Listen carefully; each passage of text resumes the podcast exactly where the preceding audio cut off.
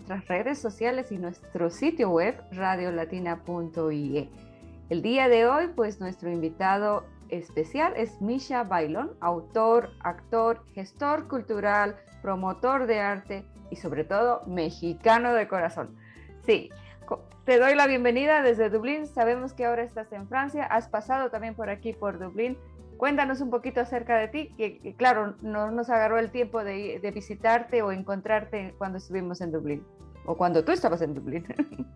Le decía, como le decía, muchas gracias por tu invitación, eh, por abrirme tu espacio y el, espacio de toda la gente que, que los sintoniza, que los escucha.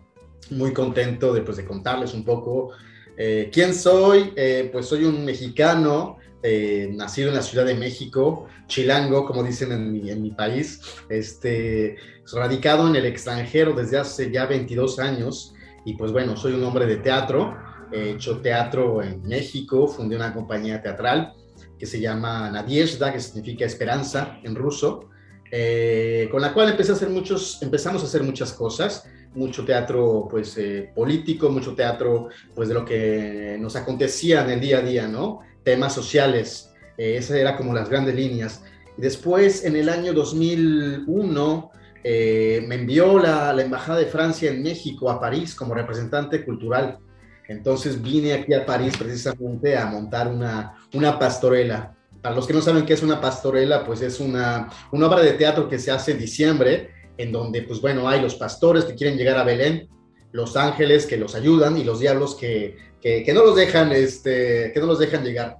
Es una tradición mexicana eh, y de ahí, bueno, este, que ha perdurado en el tiempo y actualmente en México todo el mundo hace pastorelas. Entonces, la misión que tenía yo era, pues, venir a montar una pastorela, imagínate, aquí eh, con chicos franceses eh, de diferentes religiones, este, horizontes, mostrarles mi cultura mostrarles lo que era la pastorela, montar algo con alguien que no, no hablaba ni español, enseñarles y que aprendieran el texto en español y vivir una aventura increíble porque pues eran, imagínate, chicos de un barrio, el barrio 18 aquí en París, que es un barrio, la zona donde está este, este espacio, es un barrio complicado, entonces este, pues fue la aventura de llevar a estos chicos a presentarse aquí en Casa de México y después irse todos juntos a, a, la Ciudad de México dentro del Festival Hispanoamericano de Pastorelas que organizaba en ese tiempo Arturo Morel y si esta, esta entrevista le mando un saludo.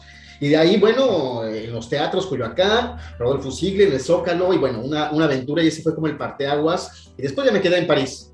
Me quedé en París es por cuestiones personales y también este, por cuestiones de, de, del trabajo, de, las, de lo que podría hacerse acá la compañía de teatro como tal ya se convirtió en un colectivo cultural, entonces empecé a hacer, pues no solamente teatro, sino organizar exposiciones, conferencias, conciertos, este, me pude formar más aquí en París, estudié en el sur de Francia una, una, licenciatura de realización y concepción de intervenciones culturales, entonces estoy formado para hacer cualquier tipo de evento cultural en espacios cerrados y abiertos, y luego una maestría de teatro en la Sorbona de París. Entonces, bueno, con esas herramientas empecé, bueno, seguí moviéndome no solamente en París, sino de París precisamente para los cuatro continentes. Y bueno, a lo largo de estos 22 años, pues he estado viajando, eh, mudándome, viviendo, aprendiendo otras culturas, haciendo teatro, haciendo gestión cultural. Y este, pues, y uno de los proyectos precisamente desde el año pasado, precisamente es este libro que se llama Moa Frida, pero que se presentó hace unas semanas en Dublín con el título de Mi Frida. Excelente. Pues ya vamos a ir hablando un poco acerca de tu libro, pero son 22 años, es increíble, o sea, el, el tiempo, primero que ha pasado, que viniste solamente para crear una pastorela, como dijiste, y luego te has quedado estos 22 eh, años en Europa. Eh, tú como gestor cultural, ¿cuáles crees que son las principales eh, actividades, objetivos y sobre todo tareas que un gestor cultural hace, porque no, no solamente hay gestores culturales que son enviados por los gobiernos, sino hay gestores culturales que se forjan en cada país porque tienen esa intención de ser, eh, de demostrar su cultura a través de la danza, el arte eh, y otras cosas. Entonces tú como gestor cultural para aquellos que están tratando de hacerlo también de sus propios países, ¿qué recomendaciones puedes darles? ¿Qué son las tareas que tiene que hacer un gestor cultural? Mira, yo creo que es muy simple, o sea, yo algún amigo francés, cuando yo venía a París, yo venía con mis ideas de, ay, bueno, vamos a montar desde México una obra sobre Molière y se la vamos a llevar los franceses. Ay, vamos a, llevar, montar tal, tal obra de teatro francesa o tal exposición. Eh, y al final me dijo, no, es que, a ver, primero, tú eres mexicano, tienes que tirar de ahí y decir, bueno, ¿de dónde vienes? Asumirte como tal, cuáles son tus orígenes, tu riqueza, y de ahí echar adelante. ¿Por qué no le vas a venir a vender a los franceses Molière porque te van a decir, bueno, es como si yo quisiera vender Día de Muertos o proponer Día de Muertos en México, es como nada que ver. Entonces, una vez asumido eso, este, es una larga tarea, o sea, para la gente que escucha o que va a ver esta entrevista, eh, es una larga tarea, la, la, la, gestión cultural, pues son muchos, eh, sin sabores, o sea, hay muchas altas, muchas bajas, sobre todo cuando uno es independiente, ¿no? Eso lo tengo que decir, somos un colectivo totalmente independiente que trabajamos, sí, con las embajadas, con los gobiernos locales, con las asociaciones, pero que intentamos, y algo que aprendí en Chile, y se los agradezco cuando viví en Chile también, fue la autogestión. Esa palabra es muy importante porque tenemos, si tú como gestor cultural o como artista logras que por lo menos ya no te cueste nada, en lo que estás haciendo y poder hacer, no todo el tiempo, pero de vez en cuando lo que te gusta, creo que eso ya es algo, algo muy padre, ¿no? Y después de ahí la meta es echarse ese brinquito y empezar a decir, bueno, pues a lo mejor ahora ya no, ya, no, ya no perdiste nada y a lo mejor donde vas a trabajar o a proponer un proyecto te dicen, mira, pues quédate a comer o si es un restaurante, pues mira, comes y a lo mejor otros te dicen, mira, pues aquí está el transporte, o otros te dicen, bueno, pues la embajada ya vio que funcionaron las cosas, mira, pues ahora va el boleto de avión. En fin, es, es realmente una, una, una suma de cosas, es estar como jugando a la alquimia, a ver qué, cómo, cómo se puede este, combinar todas estas fórmulas mágicas y, tener como fe, tener fe en lo que haces y mucho, mucho amor en, en, lo que, en lo que tú quieres hacer, ¿no? En este caso, mi amor a por México es enorme, es muy grande, creo que lo he demostrado. Eh, no empecé ganando dinero, tampoco soy rico en este momento, no es mi objetivo, pero por lo menos tampoco perder, perder dinero, ¿no? Y hacer lo que me gusta y sobre todo también poder crear puentes culturales, puentes de diálogo y puentes culturales porque esa es otra parte importante, este, no solamente decir, bueno, ya soy mexicano, esto es Día de Muertos, o, y ya háganse bolas, sino decir, no, a ver, esto es Día de Muertos, eh, qué pasa en su país, cuáles son las costumbres en, eh, celtas en Irlanda, cuáles son todos estos orígenes, eh, sí celebran Halloween, pero a lo mejor hay alguna, alguna raíz por ahí. En Japón, la fiesta de Logun, que es la fiesta del Día de Muertos, en los pueblos de América del Sur, también cómo las, grandes civilizaciones celebraban el culto de la muerte, ¿no? Y por ahí crear un diálogo para, para que la cultura pues pase más fácilmente, ¿no? No imponiendo, porque eso no es la idea. Y así funcionan las cosas. Por lo menos es mi fórmula. Pues eh, eh, eh, muchas gracias por explicarnos todo eso también. Y hablabas del Día de Muertos. desde tu experiencia, ¿has realizado algunas actividades también en relación al Día de Muertos? Sí, pues dirijo el festival, vamos a cumplir 20 años este año. Este es el festival más antiguo y el primero de Europa, el más importante, aquí que nació en París y pues bueno, estamos con los preparativos del 20 aniversario, hemos visto pues cómo ha habido una transformación no solamente en París, sino en Francia y en el mundo, eh, a eh, esta apertura a la celebración y al culto del Día de Muertos, ¿no? Que la gente cada vez menos celebra Halloween y cada vez está más, más cerca de, eh, de Día de Muertos, ¿no? Y esto gracias, bueno, sin lugar a duda, a nivel internacional, por el James Bond que hubo con ese desfile que no existía en México, o últimamente por Coco, ¿no? Que Coco fue como poner al Día de Muertos a, todo el mundo, hasta en Japón, los lugares más remotos, que la gente viera que cómo festejamos nosotros al Día de los Muertos. Y también en México, ¿eh? Porque, o sea, antes en México, o sea, esto de Día de Muertos uno piensa que, bueno, en México todo el tiempo se hacían altares y todo el tiempo. No, era algo que se era como, yo recuerdo cuando era niño o cuando era joven, íbamos a los lugares donde se hacían los Días de Muertos, ¿no? En Mixquic, en Tláhuac, en los lugares donde se, se realizaba. Pero no había esta tradición de, de, de, de, poner el altar, eh, etcétera, etcétera. Ahora gracias a todas estas cosas, a este movimiento, ya, ya, este, ya se, se recuperó esta, tradición y, es genial. Es genial porque pues, para nosotros, imagínate, 20 años de estar picando piedra con altas y bajas y ver que ahora, pues bueno, este, ya la, la tradición de Día de Muertos, la fiesta de Día de Muertos es, es algo que espera la gente cada año, por lo menos aquí en Francia. Exacto, la fiesta de Día de Muertos es prácticamente como el evento más importante que refleja la cultura mexicana en el mundo. Eh, a través de películas como mencionaste Coco o la de James Bond también donde presentaron el desfile de Día de Muertos. no existía, no sé si ¿Perdón? El desfile no existía en México. Exacto, a, eso, a eso iba también, a eso iba también, o sea, eh, la cultura se va creando también, porque eh, a pesar de que el Hollywood ha, utilizado aspectos eh, muy, muy profundos también de la cultura mexicana para representar para, en una película cualquiera, eso significa que, que hace mucha falta la investigación también en nuestros propios países para promover esta, esta cultura mexicana, porque me imagino que eso es lo que falta para promover también lo que es la cultura. Y al mismo tiempo, o sea, evoluciona, evoluciona la cultura eh, con los años y es como dices, no, no existía un desfile, pero ahora en México existe el desfile. Sí, desde hace años sí es el desfile porque además la producción de James Bond dejó todo, toda la maquinaria de lo del desfile. Entonces se creó y se gestó este desfile que yo no he tenido la oportunidad de, hacer, de ir porque siempre coincide con que yo estoy aquí celebrando lo del Día de Muertos, pero lo que he visto como imágenes me parece que es algo espectacular, ¿no?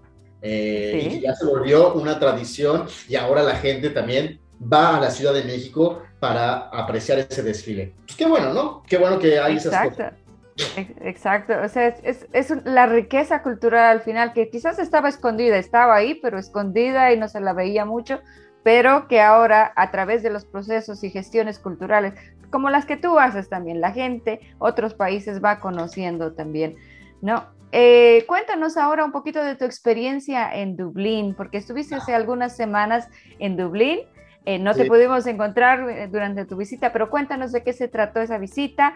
Sabemos que es algo bastante relacionado también con la cultura mexicana. Háblanos de tu visita, por favor.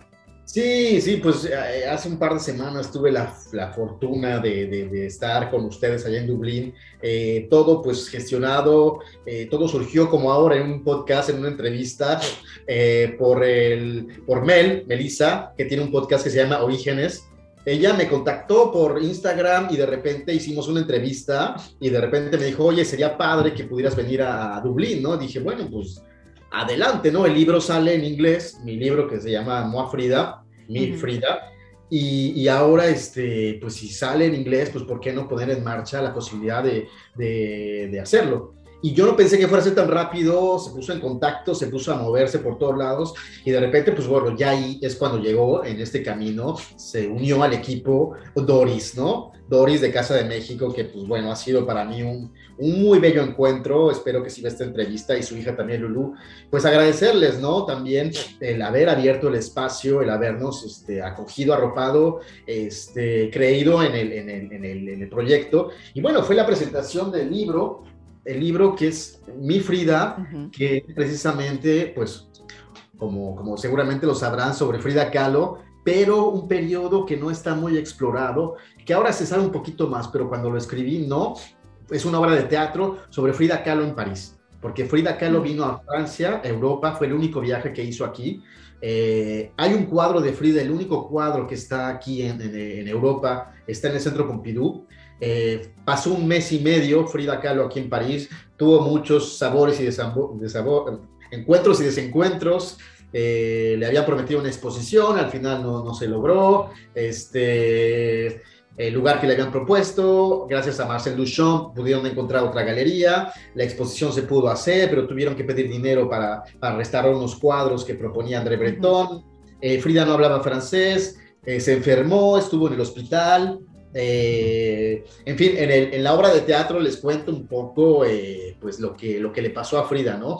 Que esta obra de teatro es el resultado de una investigación que hice eh, entre París, todos los lugares que estaban por ahí en Google y que decían, bueno, pues por aquí tal vez pasó Frida Kahlo. Entonces, lo que hice es, a ver, Dicen que por aquí, cuáles son las pruebas y por dónde y tal. Entonces fui como un Sherlock Holmes a cada uno de estos lugares a intentar documentar, documentar el paso de Frida Kahlo y pues muchas sorpresas que me encontré en el camino. Y esta información la complementé con un trabajo también de, de investigación en la Casa Azul. Estuve, imagínate, trabajando en los archivos de la Casa Azul. Agradezco a Hilda Trujillo, quien me abrió las puertas en esa época. Y pues estuve explorando y abriendo, pues eh, consultando todos los, los, archivos y con esto pues me di cuenta precisamente de muchas cosas. Unas las puedo decir, otras no. bueno, vamos a, leer el libro, seguramente ahí vamos a descubrir algunas cositas también. Algunas sí, pero otras no las puedo contar, contar ni las puedo publicar, entonces bueno. Bueno, ya te molestaremos por si acaso para preguntarte. Sin ningún problema. Eh, y bueno, la presentación se realizó en Casa de México muy bien, tuvimos este, sala llena, hubo gente que se tuvo que ir porque ya no había espacio, este, vino la gente de la embajada también, a los cuales agradezco su presencia, les mando un saludo. Y pues ya estoy invitado de nuevo a Dublín. ¿En serio? ¿Y cuándo vienes de nuevo? Estamos todavía como en, pláticas, negociaciones, pero seguramente regreso el 14 y 15 a Dublín para dentro del marco del festival que organiza Cervantes que se llama Isla, no sé si lo conoces. Exacto, es, bastante conocida esa, esa, ese festival del libro en, del Instituto Cervantes. Eh, pues excelente, pero tengo una curiosidad, ¿por qué eh, Frida y no otro personaje? pues Mira, yo no, la verdad es que no, no la buscaba. Frida siempre estuvo conmigo. Siempre estuvo desde niño, eh, cuando teníamos las visitas guiadas en el centro histórico, que había los murales de Diego Rivera, donde estaba ella. Cuando me escapaba de la, de la, del colegio, de la prepa, y iba a la Casa Azul, y ahí me, me metí un poco en el universo de Frida. Y para mí era como, pues la veía así en los puestos de revistas, en los puestos del mercado, lo que tú quieras. Eh, ya Frida, pues eh, mucho un producto de merchandising, ¿no? Ya la Frida, pues en la bolsa, en, el, en, la, camiseta, lo que tú quieras. Pero fíjate que es hasta que llegué aquí a París y a Europa que me, di cuenta del peso que tenía Frida Kahlo y de la importancia que era Frida Kahlo. Y en el año 2007, 6, 7, yo vivía en Canarias y se conmemoraba en el año 2007 el natalicio de Frida Kahlo, el centenario del natalicio. Entonces se organizaron actividades en todo el mundo. Y en Canarias pues un productor suizo me dijo, oye, pues tú eres mexicano, haz algo sobre Frida Kahlo.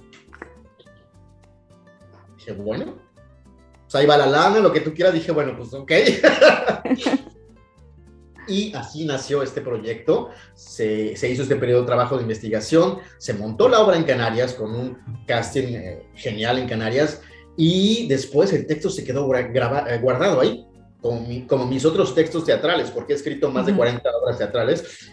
Y al final, hasta hace dos años, conocí a mi editor, Philippe Fouchard, eh, que es el editor de Libriesfera. Esta casa editorial, eh, quiero comentarles para la gente que escucha y que eventualmente quiera pedir el libro o comprarlo en Dublín o pedirlo desde, desde, desde ya.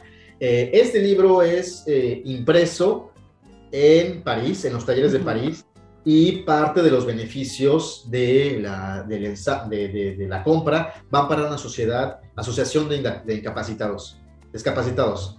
Ellos mismos con sus manos pues ensamblan todo el libro y es un libro, son libros que no se imprimen este, por centenares, o sea, son libros personalizados, es decir, si tú quieres un libro, pues lo pides y se imprime. O si yo voy a viajar a algún lugar, pues me voy con un número reducido de libros, porque la idea no es que todos estén por todos lados, ¿no? Eso hace también otra característica muy linda, muy noble del proyecto, la cual me encanta, y es un proyecto también muy humano, muy cercano, eh, que nos gusta presentar en pequeño formato. A veces, bueno, hay que hacerlo en gran formato, pero no es la idea ni la apuesta. Nuestra idea es hablarles de la experiencia de Frida Kahlo, de una Frida más humana, fuera de los clichés, contarles todo lo que le pasó en París, eh, la historia del cuadro, si lo compró el Museo del Louvre, si no lo compró el Museo del Louvre, con quién estuvo, quién conoció, este, textos que le acompañan también de, de, del antiguo embajador aquí, eh, Juan Manuel Gómez Robledo, y de la, de la actual embajadora también, eh, Blanca Jiménez, a la cual le mando un saludo si ve esta entrevista algún día, eh, y otras personalidades. Hay un homenaje visual este, artistas hacen un homenaje visual a Frida Kahlo también. Hay un mapa donde Frida puede, donde puedes ir a hacer tu, tu, visita de Frida Kahlo en París. Entonces, está muy, la verdad que está muy completo. Muy completo. Esta versión eh, está en inglés y en español, y el Moa Frida está en francés y en español. Bien, entonces tenemos eh, tanto tu libro en inglés, en español y en francés. Pues Aquí te tendrás que traer también las versiones no solo en inglés, sino en español también para los latinos que viven aquí en Irlanda. Es bilingüe, ¿eh? o sea, la, la, la, versión en inglés y en francés son bilingües, o sea, viene siempre el texto en español. Ah, ok, ok, buena la información, pues nos hablabas también eh, un poco de otro personaje, mencionaste a Diego Rivera, que era el, el marido, si no me equivoco, de Frida Kahlo mencionas un poco de él también en el libro, en la parte de la vida, esa parte humana que tú dices de Frida. Sí, bueno, yo no sé si humana o tan humana, ¿no? La relación de Diego y Frida la sabemos que es una relación bastante especial. Frida decía, yo tuve dos grandes accidentes en mi vida. Una es lo que me pasó en el autobús y otra es haber conocido a Diego Rivera, ¿no? y Diego, pues bueno, es parte, fue parte fundamental de Frida este, sale en la obra, hablamos de, Diego Rivera, pero hablamos también de, una Frida en el año 1939, donde estaba su corazón compartido entre México, que todavía estaba en contacto con Diego Rivera, entre Nueva York, que tenía a su amante Nicolás Murray, y en París, que conoció a otras personalidades, que no se las cuento, mejor compren el libro y ya ahí... Pues, no spoilers, no spoilers. Ah, no, no. Y además, Silvia, te quería contar que es un libro, para nosotros es un, como un objeto de arte, le llamamos, porque además en la última parte viene este, una receta de cóctel creada por eh, Marta Murguía, que es la embajadora del tequila. Ella se puso a hacer una investigación sobre lo que los franceses bebían en esa época y se puso, bueno, a crear una receta especial, que la receta viene en el libro. Entonces también pueden hacer su receta de cóctel. Y la, Linda Vicente de Denise del restaurante Citlali, a quien le mando un saludo por saber acaso de esta entrevista, creó una receta de pato con mole, porque mm. Frida en esa época le preparaba pato con mole a Diego Rivera.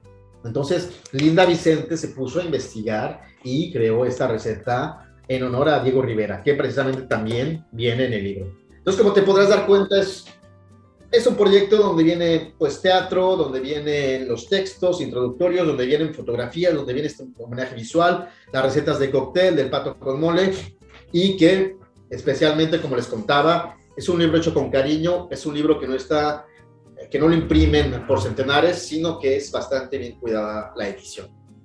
Muchísimas gracias por todo eso. Ya estoy bastante interesada en leer tu libro. Eh, te pregunto, ya vamos a ir complementando o cerrando esta entrevista también.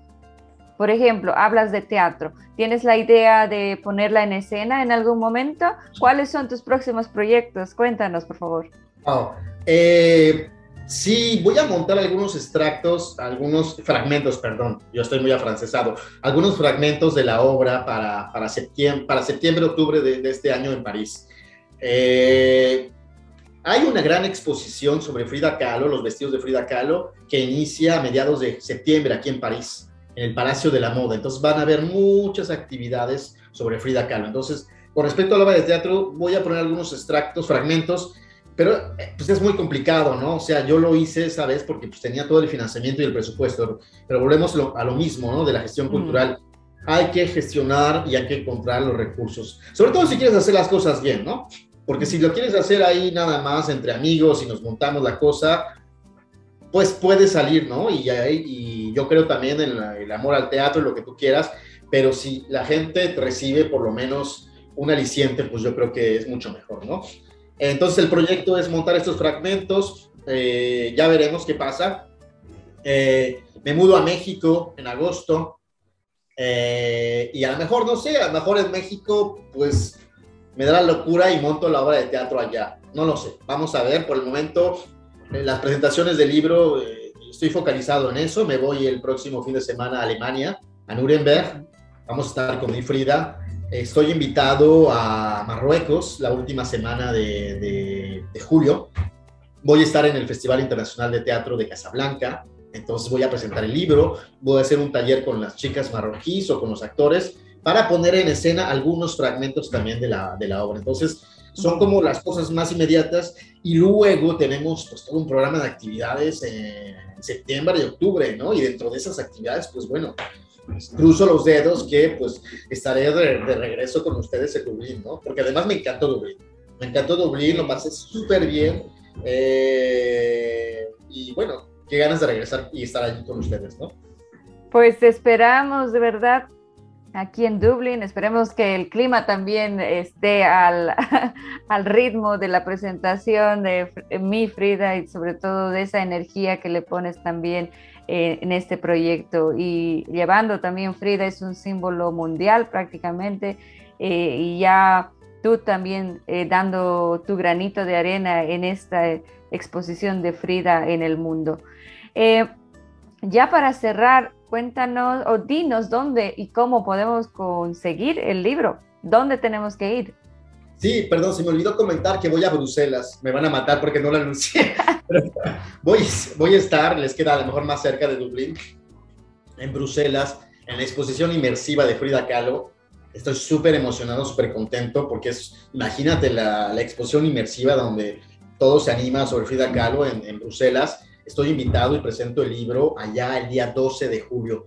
¿Dónde pueden conseguir el libro? Eh, en Bruselas, en la boutique, este, algunos ejemplares, pero si no, simplemente eh, poner Mi Frida, eh, Miguel Bailón, y ahí encuentran la versión en español, francés o en inglés y francés, en inglés y en español. La piden, se imprime y eso les llega a su casa, sin ningún problema se puede ordenar digital, o sea, digitalmente para que le puedan descargar en, en los eh, electrónicos, como un libro electrónico. Aún no. Aún no. Aún no, y es algo que ya hemos platicado con el editor, pero pues eh, por el tipo de proyecto, Silvia, pues obviamente, pues imagínate, si se vuelve digital, pues esto se banaliza y se vuelve como un PDF que puedes compartir en el email.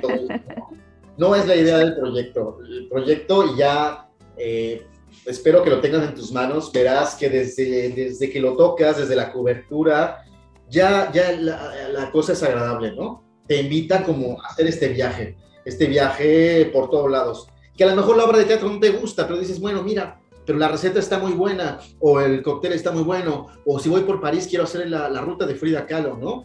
O quiero saber más sobre Frida Kahlo, ¿no? Eh, Creo que es un proyecto muy, muy completo, muy lindo, muy humano y además están involucrados, no puedo decir los nombres de todos, pero eh, entre 20 y 25 artistas distintos, mm. entre pintores, escultores, este, fotógrafos. A los cuales un saludo.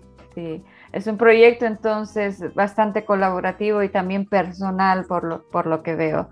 Eh, Misha o Miguel, ¿cómo prefieres que uno te diga? si es para los cuates, Misha, si es para el rollo más profesional, este, pues Miguel Bailón. Bueno, esperemos ser los cuates en Radio Latina para ti. Ya son los cuates, entonces te puedes llamar Misha.